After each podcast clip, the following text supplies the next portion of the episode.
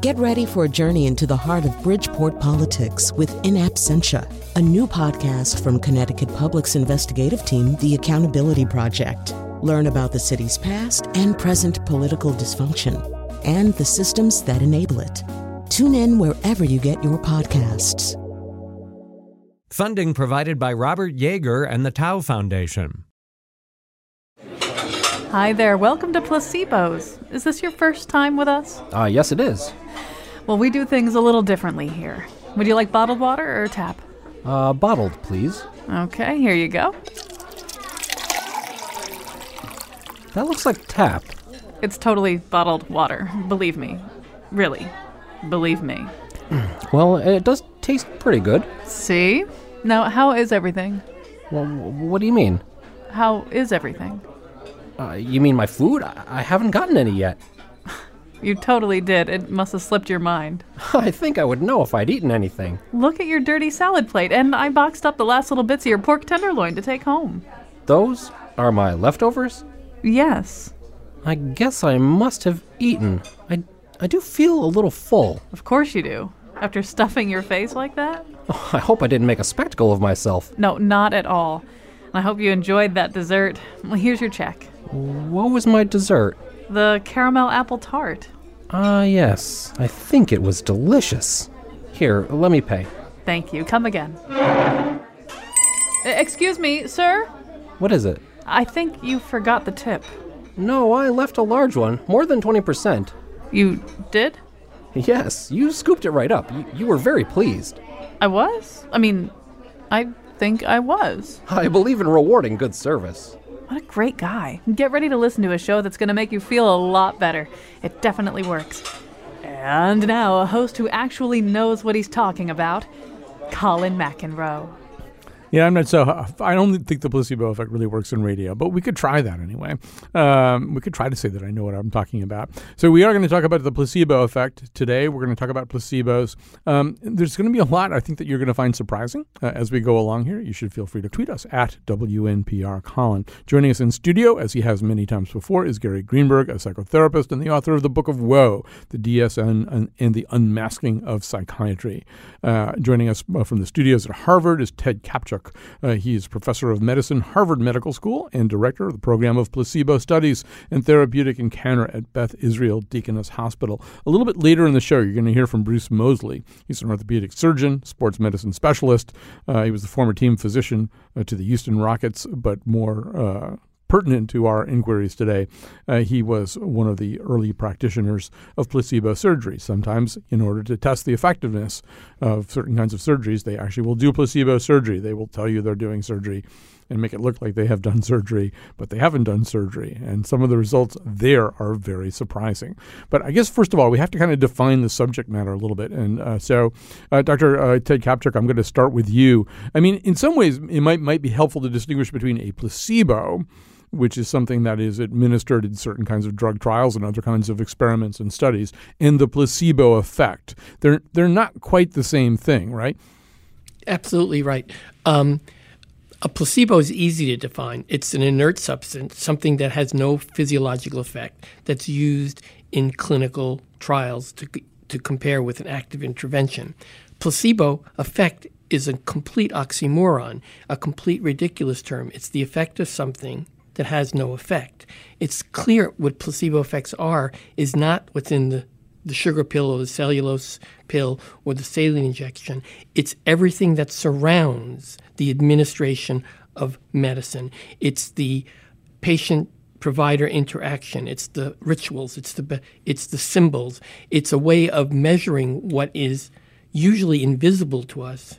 We can actually, when we give people placebos, we can actually see what the effect is of the what surrounds, usually surrounds, healthcare, pills, procedures.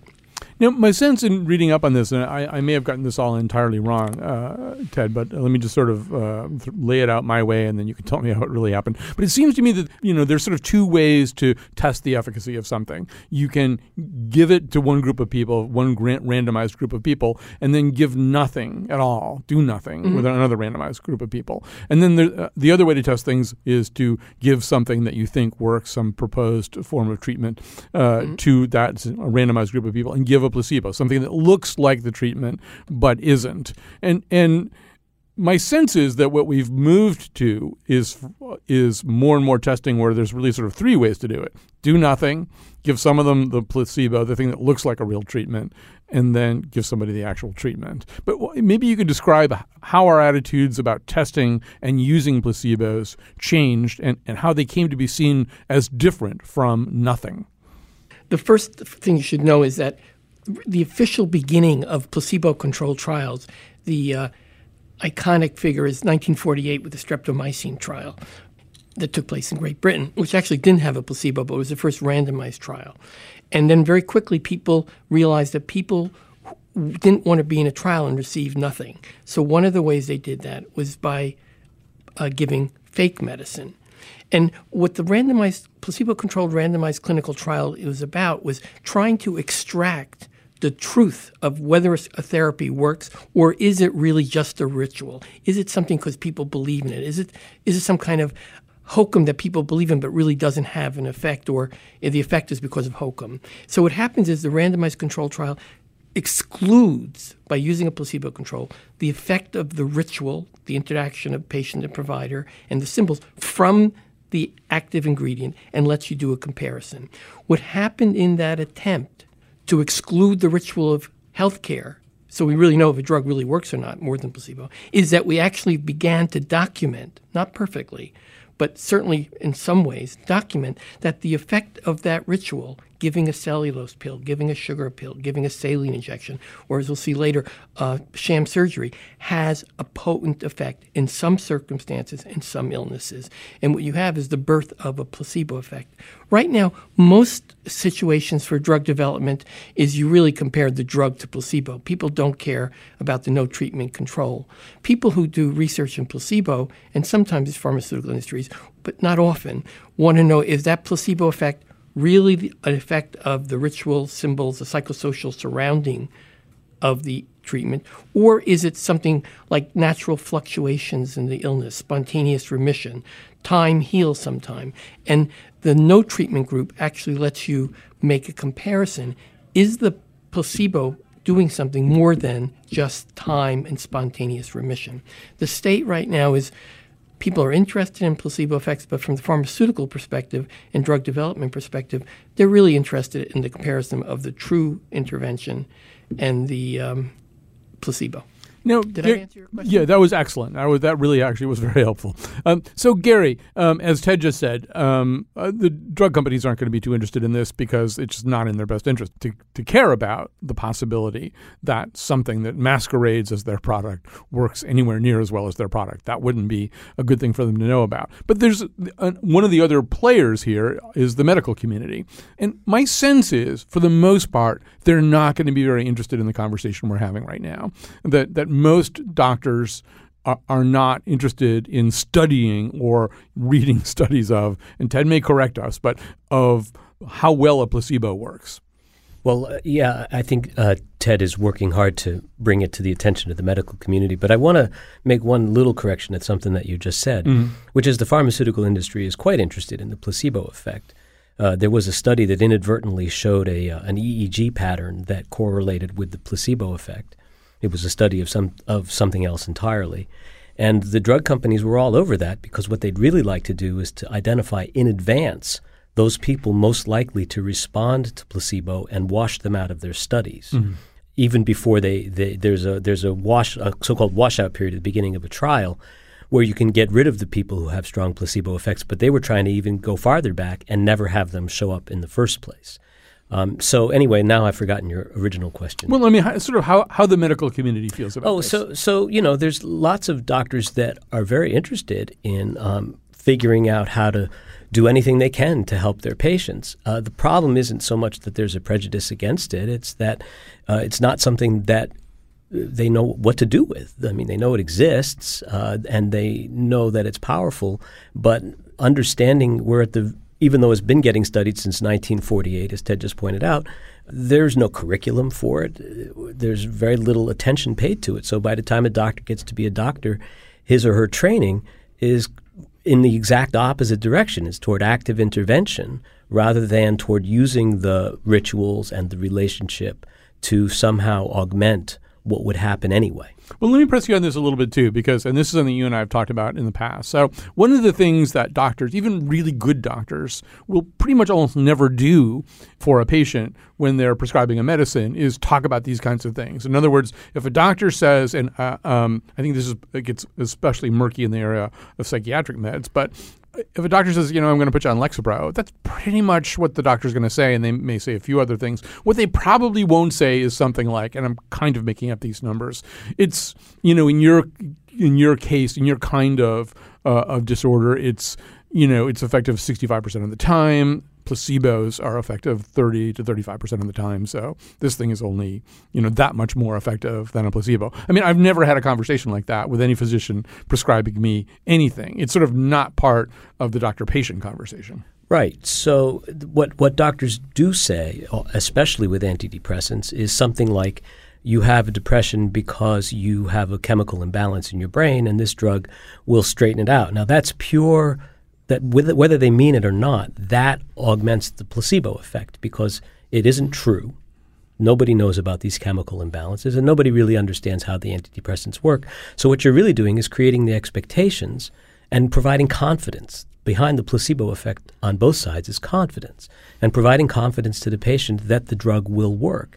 And so, actually, what the doctors do, whether they mean to or not, is, is amplify the placebo effect but certainly not the other way around, saying, "Well, this may this this may, might not work," or "These are the dismal statistics." I suppose undermining my confidence in a drug you're about to give me is, is sort of counterproductive, even from the point of view that we're talking about right now. So, uh, Ted, I want to ask uh, this. I mean, he just said something about they don't really exactly know how some of these psychiatric meds or antidepressants work. Well, the other thing we don't understand, to the best of my knowledge, is exactly how the placebo effect happens. Right? We know that it happens, but what do we know? About how it happens.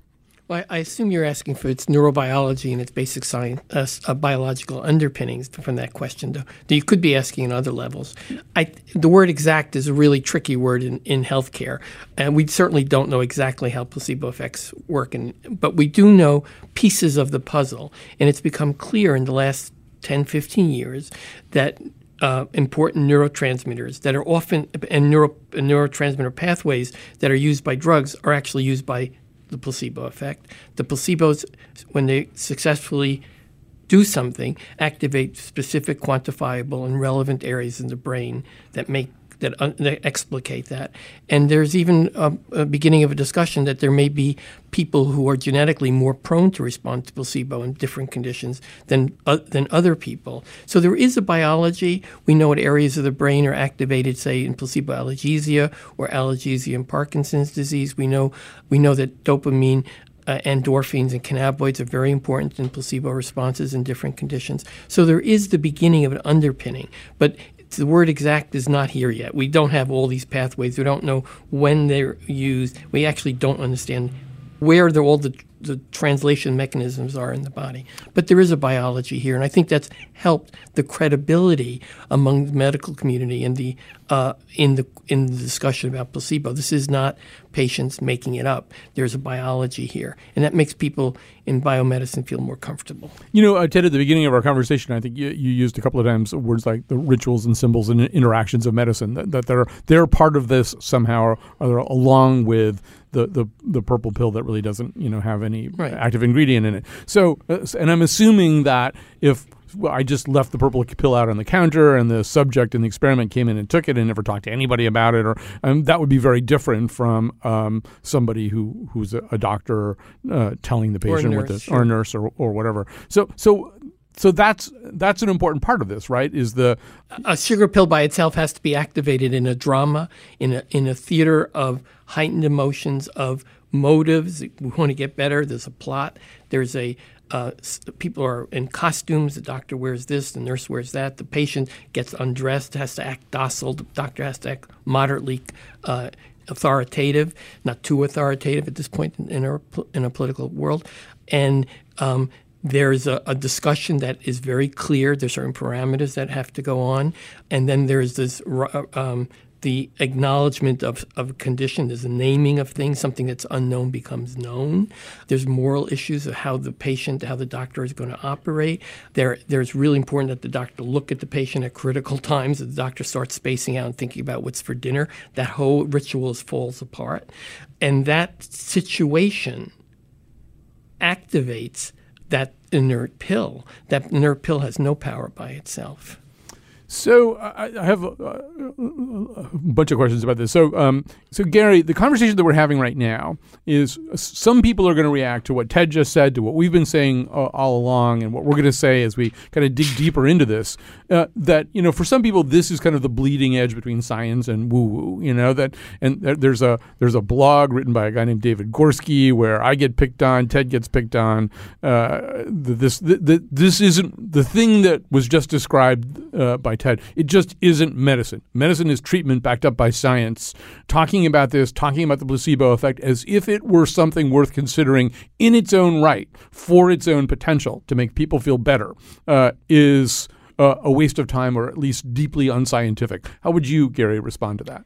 I'd respond by saying that medicine, as we understand it, is a relatively new invention. Uh, over the last 150 years uh, is when science and medicine really came together and that while it's yielded an awful lot of good results, it's also the case that it was a series of historical and economic accidents that made created the medical model that we have, and almost accidentally, it has turned into this juggernaut that in, inherently excludes considerations like the placebo effect.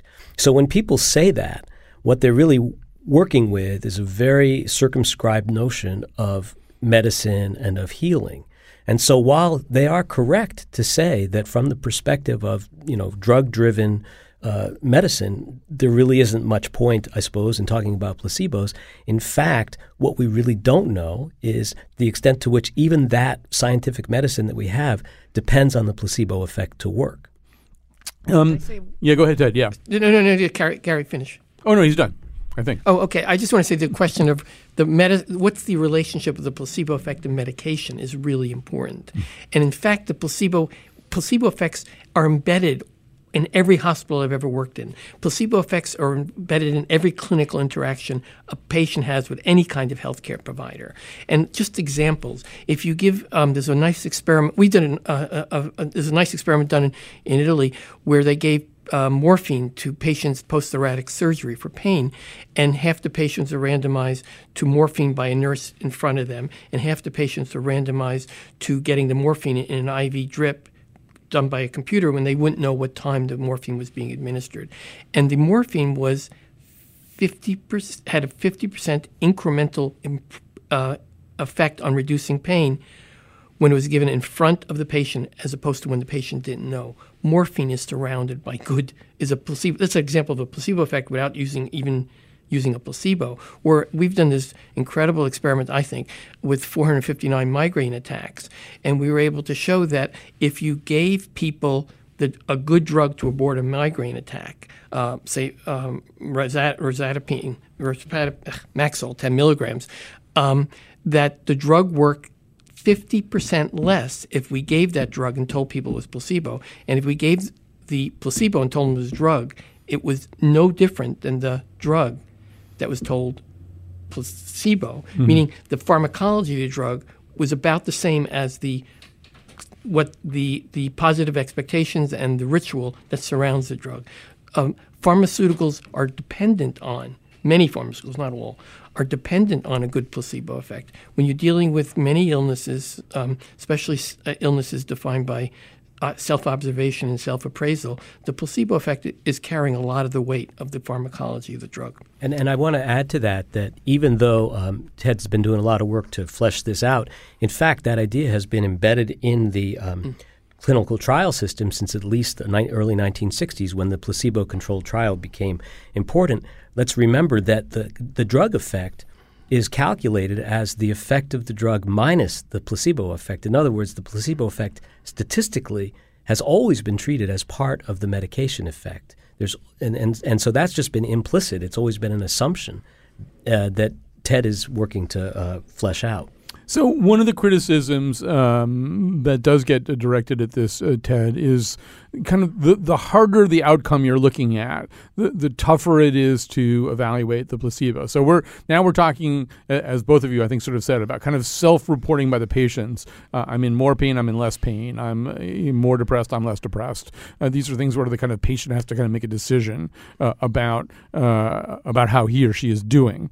Um, that uh, so critics of the, the of placebo studies and the, and the study of placebo medicine say, but if it's a harder thing, if it's not self-reported by the patients. I mean, like the hardest thing of all probably is survival, right? You know, either you live or you die. Uh, but there there are other things kind of like that. That there the placebo effect tails off a little bit. Uh, Ted, what's your response to that?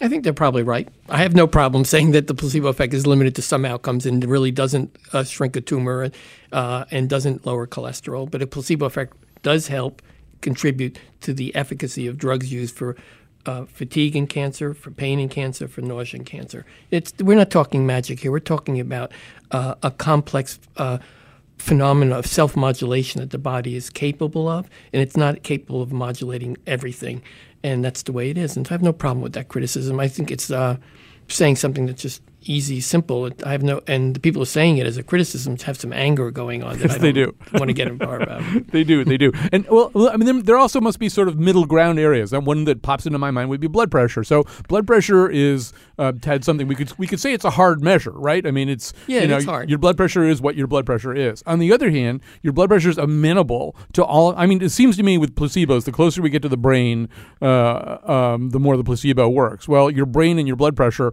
are often uh, very heavily connected. Yeah, I want to say that um, the evidence that placebo effects are uh, real evidence, meaning that you've controlled for no treatment controls and, and, and been very careful about it. I, placebo effects in hypertension, I've only seen evidence that it works for an hour or two. Mm. I've never seen evidence over time that it works. Obviously, hypertension is related to stress reduc- stress uh, mechanisms, and I'm not. Sh- there's no real hard evidence for me that it, it lowers uh, that a placebo pill uh, is part of lowering hypertension. A lot of my colleagues in the placebo land think I'm crazy, but no one's been able to show me an article that convinces me. Um, one thing we should also talk about really quickly, I'll let you, both of you uh, talk about it, but Ted, uh, I'll start with you. There's also something called the nocebo effect, and, and that's uh, the notion that if you think you're on something that has side effects, you'll get the side effects. Well, I think the nocebo effect in some ways is much more important, or at least as important as the placebo effect. It's we know in randomized controlled trials that people that have side effects from the drugs, those side effects are also reported by people in the p- placebo arm. They're called nocebo effects. They're ubiquitous. Um, it's unbelievable what people will report from placebo being on placebos. And the real reason it's important is that many people are getting side effects from medication that are actually placebo or nocebo side effects, and then get treated with other medications um, um, to reduce those side effects, or going to, or have to go back to doctors and keep changing medication. But it's a very important issue, the nocebo effect, and I think it's operating all the time clinically, and and certainly in randomized control trials, you see it all the time. When you say it's unbelievable, what do you mean? I mean, patients reporting. Uh, uh, there's no, you know, this is very complicated. Uh, uh how do you judge an effect? But all this, sim- all the self-report uh, uh, questions, headache, um, nausea, dizziness, uh, poor concentration, not being able to sleep, all those kinds of symptoms are very ubiquitous in nocebo uh, in in clinical trials. And then for all mm. symptoms on placebo, you get um, you get some interesting. Uh, I'll give you an example. Can I give you an example? Sure. Uh, we ha- we were in a study uh, compared two different placebos and and some of the patients were on amitriptyline, which sometimes causes drowsiness, and some or, or they were on placebo, and we got a call from someone said I'm I can't get out of bed. Um, I feel so tired from the medication I took last night. And, you know, we had to break the code to make sure there was no, what was going on, and it was a placebo. And we cut the pill in half and had someone bicycle, uh, cut the pills in half and bicycled them over. We didn't want someone to drop out of the study. And the next day he called and, and talked to the study coordinator and got up to me and said um, he couldn't get out of bed still with half the pill. It was a placebo pill. We cut it again into a quarter, and then he was able to sleep. Um, you get that's not an uncommon experience. In this situation, we unblinded ourselves because we were a little worried. Um, but you get that all the time in clinical trials. Um, so we're about to go to a break here, but uh, Gary, do you want to react to that? No, I, I, I just want to add that you know a great example of a nocebo effect is the blood pressure one because there's this white coat syndrome Mm-hmm. where people spike their blood pressure when they come into the doctor's office. Is clearly some active process that's always going on in the healing encounter. All right, we're going to take a quick break. We're going to come back. We're going to tell you a little bit about uh, what happens when surgery gets tested that way.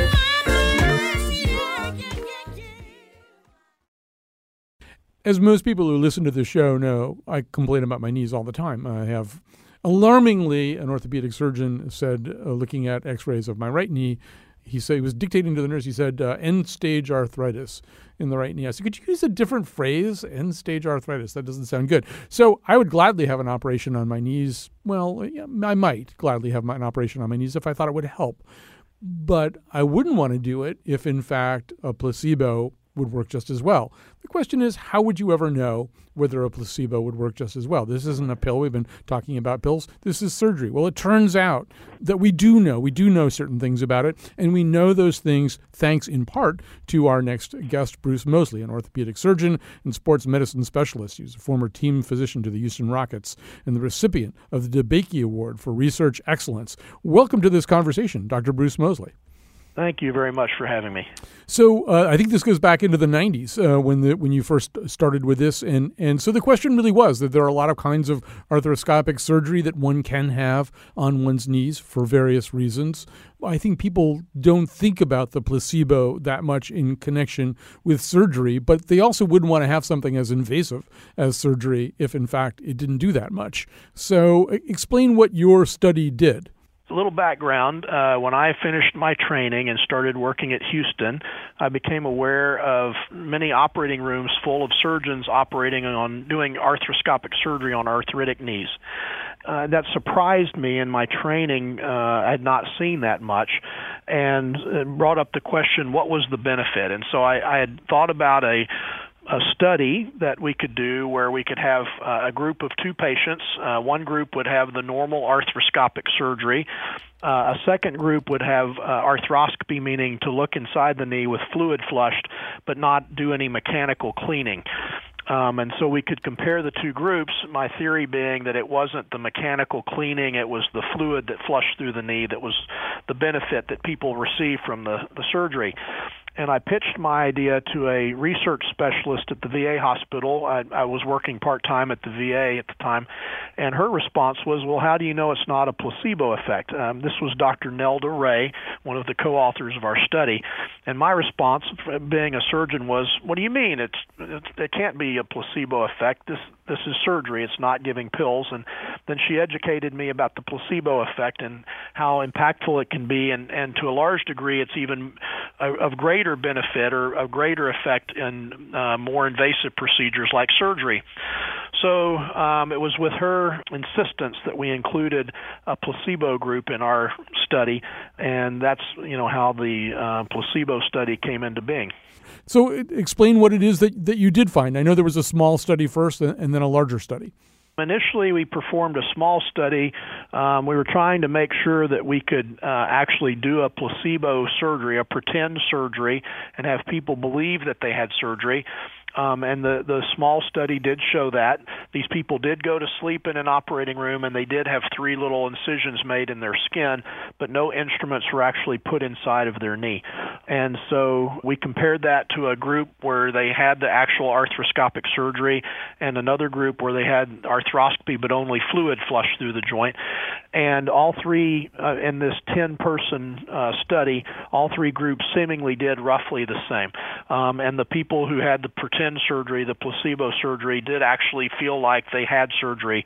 Based on that 10 person study, we received funding uh, for a larger 200 person study. We ultimately ended up enrolling 180 patients, about 60 in each of the three groups. And the final outcome of that was um, yes, people did report benefit after arthroscopic surgery for their arthritic knees, but all of the benefit was from a placebo effect. In other words, all three groups did equally as well. The pretend surgery group, the placebo group, reported just as much benefit and received just as good outcomes as the patients in the other two groups. Uh, well, no, we'll come back to that. But uh, just in terms of also methodology, there's some in- interesting things here, including the fact that it was important for you as the surgeon to stay as in character as you possibly could in doing this, so that you wouldn't be presenting yourself in a different way to patients who were receiving different kinds of procedures. So uh, my understanding is you scrubbed up fully and didn't really know uh, what you were going to do until the last minute. That's exactly right. So if you were a patient in the study, in order to be enrolled, we told each patient um, that they were enrolled in a, a study where they would get one of three procedures and they wouldn't know which one. It would either be an actual arthroscopic surgery or an arthroscopy with just fluid flush through the joint or a pretend surgery, a placebo surgery. And they knew that going in. This was done randomly, so we had the uh, envelopes, you know, sealed and shuffled and ready to go. And so the patient would be brought to the operating room. They'd be put to sleep. We would prep and drape their knee as if we were going to do the the actual surgery. Um, I'd scrub up and have my you know gown and gloves on, and then they'd open the envelope and we'd figure out what we were going to do. And if it was the actual surgery, we would do it. If it was the uh, washout surgery, we'd just put the scope in and flush uh, fluid through the the joint. And if it was pretend surgery, I'd just make three little incisions. But we are aware that some patients, uh, even under anesthesia, can become at least somewhat aware of what's going on. And based on that, I actually manipulated the leg. We clanged p- pots. We splashed water uh, for the placebo patients just in the event they weren't 100% amnestic for the procedure. Uh, one of the things you're exploring, obviously, is the sort of margin of difference between the authorized procedure, the medical procedure, and the placebo procedure, which may ultimately prove that the medical procedure isn't really all that warranted. But the other thing you're doing is you're doing something that seems to have some lasting benefit, perceived benefit to some of these patients. I read of one man who, I think two years later, you know, he'd see you on television at our Houston Rockets game and say, There's the guy who fixed my knee. And he was one of the people who received the placebo. So two years later, he's feeling better. Now, obviously, pl- the placebo effect is a mystery. We'd be doing a very different kind of show if it weren't. But do you have some kind of working hypothesis? Like, how could this be that somebody with something as structural as that kind of knee pain would be feeling better? The pain from arthritis can wax and wane naturally, mm-hmm. and many times how a person approaches it uh, psychologically and emotionally can have an influence on how much pain they have. And if the patient believes that they're going to have some kind of a treatment that makes their knee feel better, many times it will, uh, regardless of what that treatment is, and that includes surgery. So for two years, um, these patients did not know which of the three treatments that they had. All they knew is that they had a surgery and that their knee felt better, mm-hmm. and that that was a very powerful impact on them. And so, uh, many of these placebo patients reported to us how much better they were, that they could do things, you know, after surgery that they couldn't do before, that they were taking pain medicine before surgery and they weren't after, and so the benefits seem to be quite lasting. Another thing that has waxed and waned has been the medical community's attitude towards placebo surgery, right? There was, you did the, some of this work in the 90s. And then, as I understand it, there was a period where there was some question about this, about whether this was a great thing to do, even with people with engaging in what amounts to very well informed consent questions about whether something like surgery should be done on a placebo basis. What are your sets of set of feelings about that? Uh, our study uh, had a, a tough road trying to get through the investigational review board at our hospital initially. Um, the chairman of general surgery, um, who was also the chairman of the operating room, initially turned down our study. He was also he was the head of the IRB and his exact words were, "I'll be damned if anybody ever does a placebo surgery in my operating room ever." so that was that was the mindset that we were uh, up against when we first started this. But we enlisted the help of a, uh, a nationally renowned ethicist, Dr. Baruch Brody, and after studying the the situation, his conclusion was not only were we obligated to do the study, we were obligated to include a placebo group because at the time in the 90s, many people were going through this surgery, having general anesthesia, having the risks associated with the surgery, possibly only for a placebo benefit. And so he felt that ethically we were obligated to do the study and include a placebo group in order to prove or disprove whether these people were having surgery for something greater than a placebo benefit. So, based on that, uh, my ethical thought was it was probably the ethical thing to do to do the placebo uh, surgery as part of our study.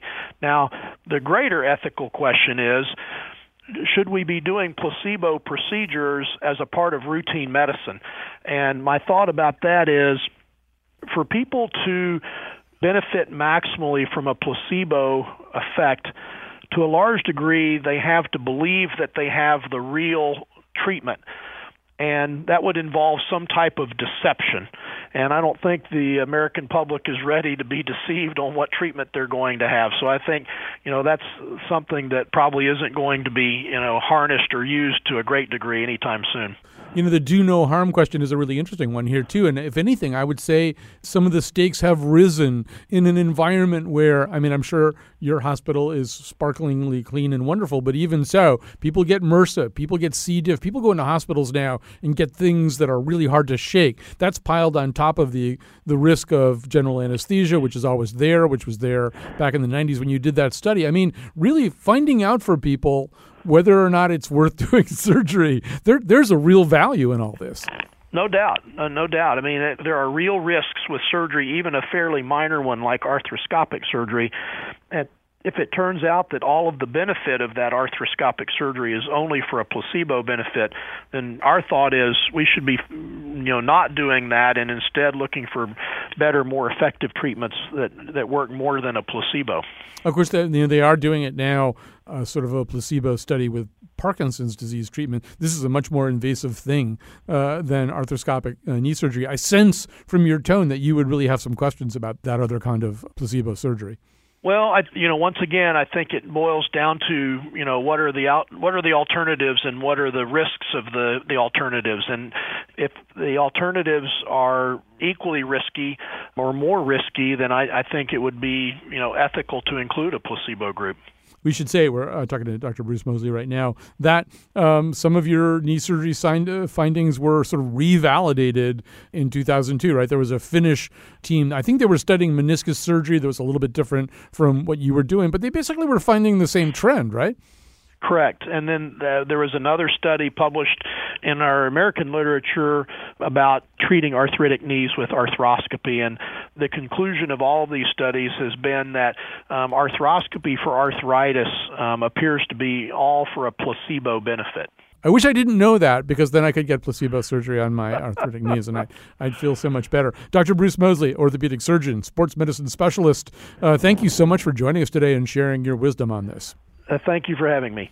Okay, let's come back to. I, I, should say I recorded that yesterday. So let's come back to Ted and Gary on this because I want you guys to react to this. Uh, Gary Greenberg, psychotherapist, Ted Kaptchuk, uh, professor of medicine and uh, director of the program of placebo studies and therapeutic encounter at Beth Israel Deaconess Hospital. So, um, Gary, um, one thing about Bruce, uh, just talking to him, I could see yeah, I mean, there's sort of two ways to look at this, right? You study, you use placebos to study the effectiveness of some kind of canonized or potentially canonized medical treatment, or you study placebos, and this is the more revolutionary idea. You study placebos to see if, in fact, they could take the place uh, of some of these canonized medical treatments. So you don't have to pay for a drug, have a drug in your system, uh, have some kind of invasive procedure. Um, instead, you can get better some other way. I don't think Bruce is in that latter group. I think he's mainly interested in studying the efficacy of these things. And if they don't work better than placebos, don't do them or figure out something better to do. I sense you're a little bit more interested in the second possibility. Well, sure, because what I do for a living is deliver a placebo treatment uh, as a psychotherapist, and so that's where my interests lie. Um, and I would I would say that the the the the lack of knowledge about the placebo effect uh, shows up a little bit in, in that conversation in the sense that he said something about um, how it relies on deception. Um, that and, and then your your comment, your parting comment to him is, "I wish I didn't know that." Well, you know, Ted can speak much more uh, much more uh, knowledgeably about this than I can, but there are studies that show that deception is not an important, not essential to the placebo effect. In fact, if you the more people the more people have a reason to expect that they're going to feel better, even if you tell them they're going to feel better because they're getting a placebo, the more likely they are to feel better. Uh, and and I should just bow out here and let you ask Ted about this. Well, yeah, I think maybe in the third and final segment we're going to explore that a little bit, or, or we can do it now. I guess Ted. Did, yeah, I, I, know this Yeah, is something I you've studied I- a lot. Well, fir- first, I wanted to say that I, I also think any form of deception is unethical and counterproductive in healthcare. Bottom line, don't lie to people, treat people with respect and respect their autonomy. Uh, that said, we do know that physicians use medication they know is ineffective often in healthcare. There's been national surveys. I was, my team was part of that survey, where we asked uh, a thousand uh, primary care and uh, primary care physicians and uh, rheumatologists did they uh, did they use placebos and 50% of them said they had used placebos in the last year not sugar pills but medication they knew wasn't going to make a difference because they needed to give something. I think we need to figure out ways of not having to do that. The other question is is deception the second part of the question that i think got raised by dr moseley's uh, wonderful presentation was uh, is deception necessary? Um, I don't think placebo is about you think you're going to get better and you're going to get better. I think that's kind of simplistic. I don't think we can wish ourselves to get better. I think our body has to feel that possibility in its gut, in its muscles, in its sensory system. And I think that our team is pioneered, and we hope other people replicate the idea of telling people, giving people placebos, being very honest about it, uh, transparent. We've done several experiments on this. They're still small and pilot, and we, we can't speak with any kind of uh, convincing, compelling authority on it.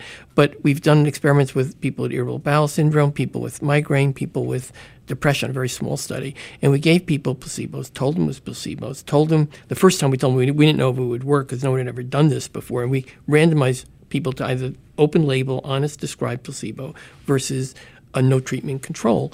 And in these small studies, we found that the people still got a placebo effect. We had to explain to them what a placebo was. We told them, we, we explained that uh, uh, some possible mechanisms. And we talked about Pavlov's dog, things happen automatically. We talked about how they could think, if they think this is crazy, so do we. Uh, so we wanted to suspend disbelief. And we told them the most important thing is just taking it. And I think what happened is that, and I'm, this is a conjecture, speculation, because we still have no idea of the mechanism of how this really happened, is that taking a pill, twi- two pills twice a day, in a situation where you know it's a pill that has no active ingredient, but in the context of your your motor, your a sensory system, your motor system, that those motor systems activate associated systems in the brain that are involved with perception and interoception, and that actually, when the those areas in the brain predict you're going to get better, there's some way that you refocus uh, how you're perceiving and um, what's going on, and you actually do feel better. And we're we're doing more experiments on this. We're hoping other teams do more experiments. And actually, a team in Colorado just did a neuroimaging study of this phenomena where they gave people placebos, they got better. Then they told them it was really a sugar pill, and they continued to get better. This is in healthy normals in a laboratory situation,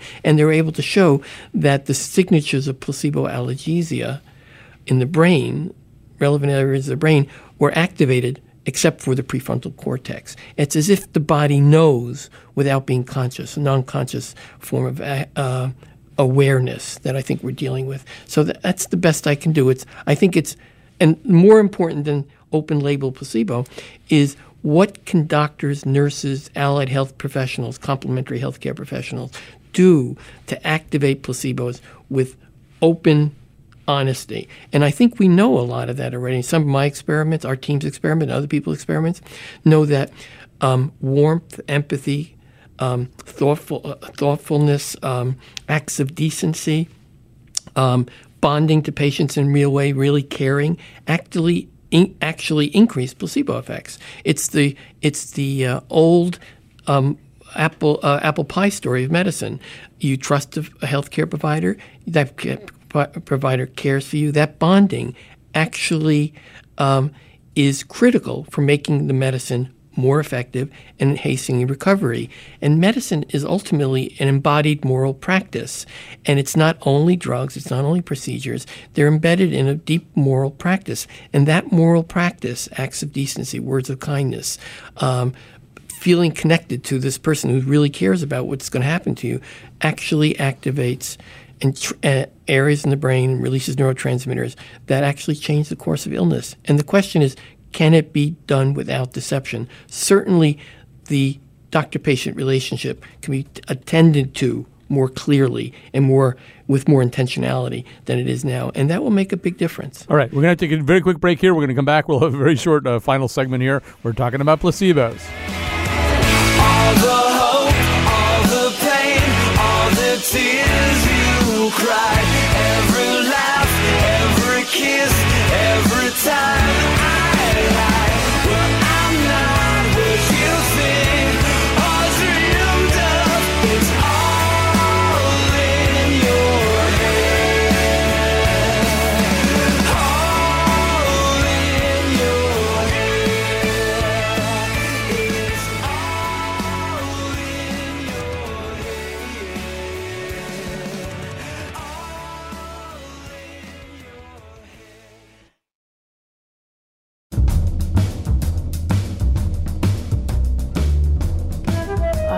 Hear that aria?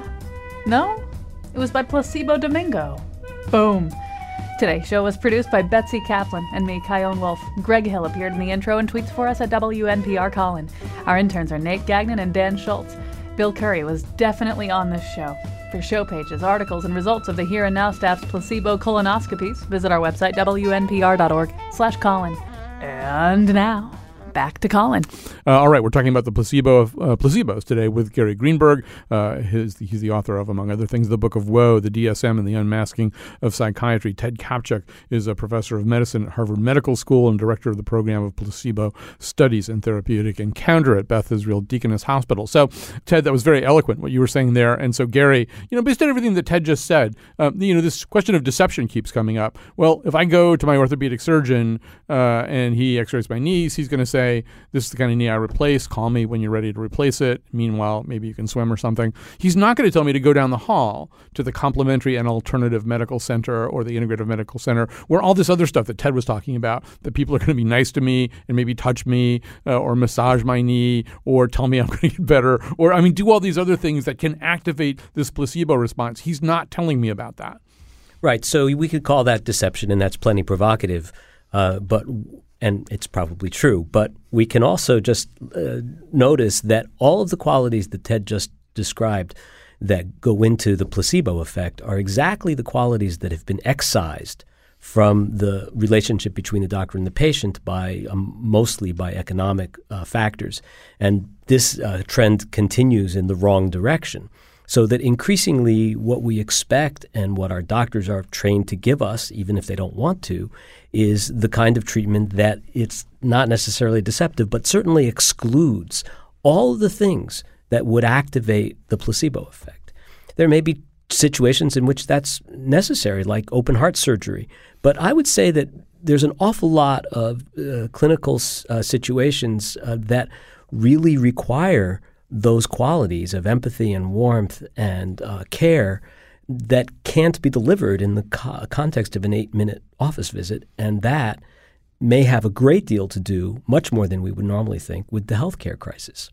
Right. It's it's not deception exactly, but it's not exactly informing a patient. I think a patient is pretty well informed if he or she knows that the, uh, they're going into a randomized study. Some of them are going to get a placebo, some of them are, are not, or they may in, be, be in five different groups the way some of these complicated studies are. You know, they're informed. I feel like I'm not informed sometimes if the only thing I'm being told about is a pretty conventional, intrusive, or drug oriented therapy. And then I have to take a drug and live with its side effects and have surgery. This has been a fast, we needed two hours. That's the truth. Uh, Gary Greenberg, thanks so much for being with us. The, the Book of Woe, the DSM, and the Unmasking of Psychiatry. Ted Kaptchuk, thank you so much for joining us from the studios up there in Harvard, professor of medicine at Harvard Medical School, director of program of placebo studies and therapeutic therapeutic encounter, Beth Israel Deaconess Hospital. Bruce Moseley also joined us, uh, and thanks very much to Betsy Kaplan who conceived this show and produced it.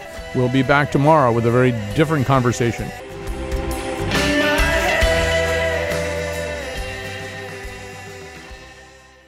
Ladies and gentlemen, boys and girls, and everyone in between, put your hands together for Placebo the Clown! Want to see a magic trick? Yeah, me too.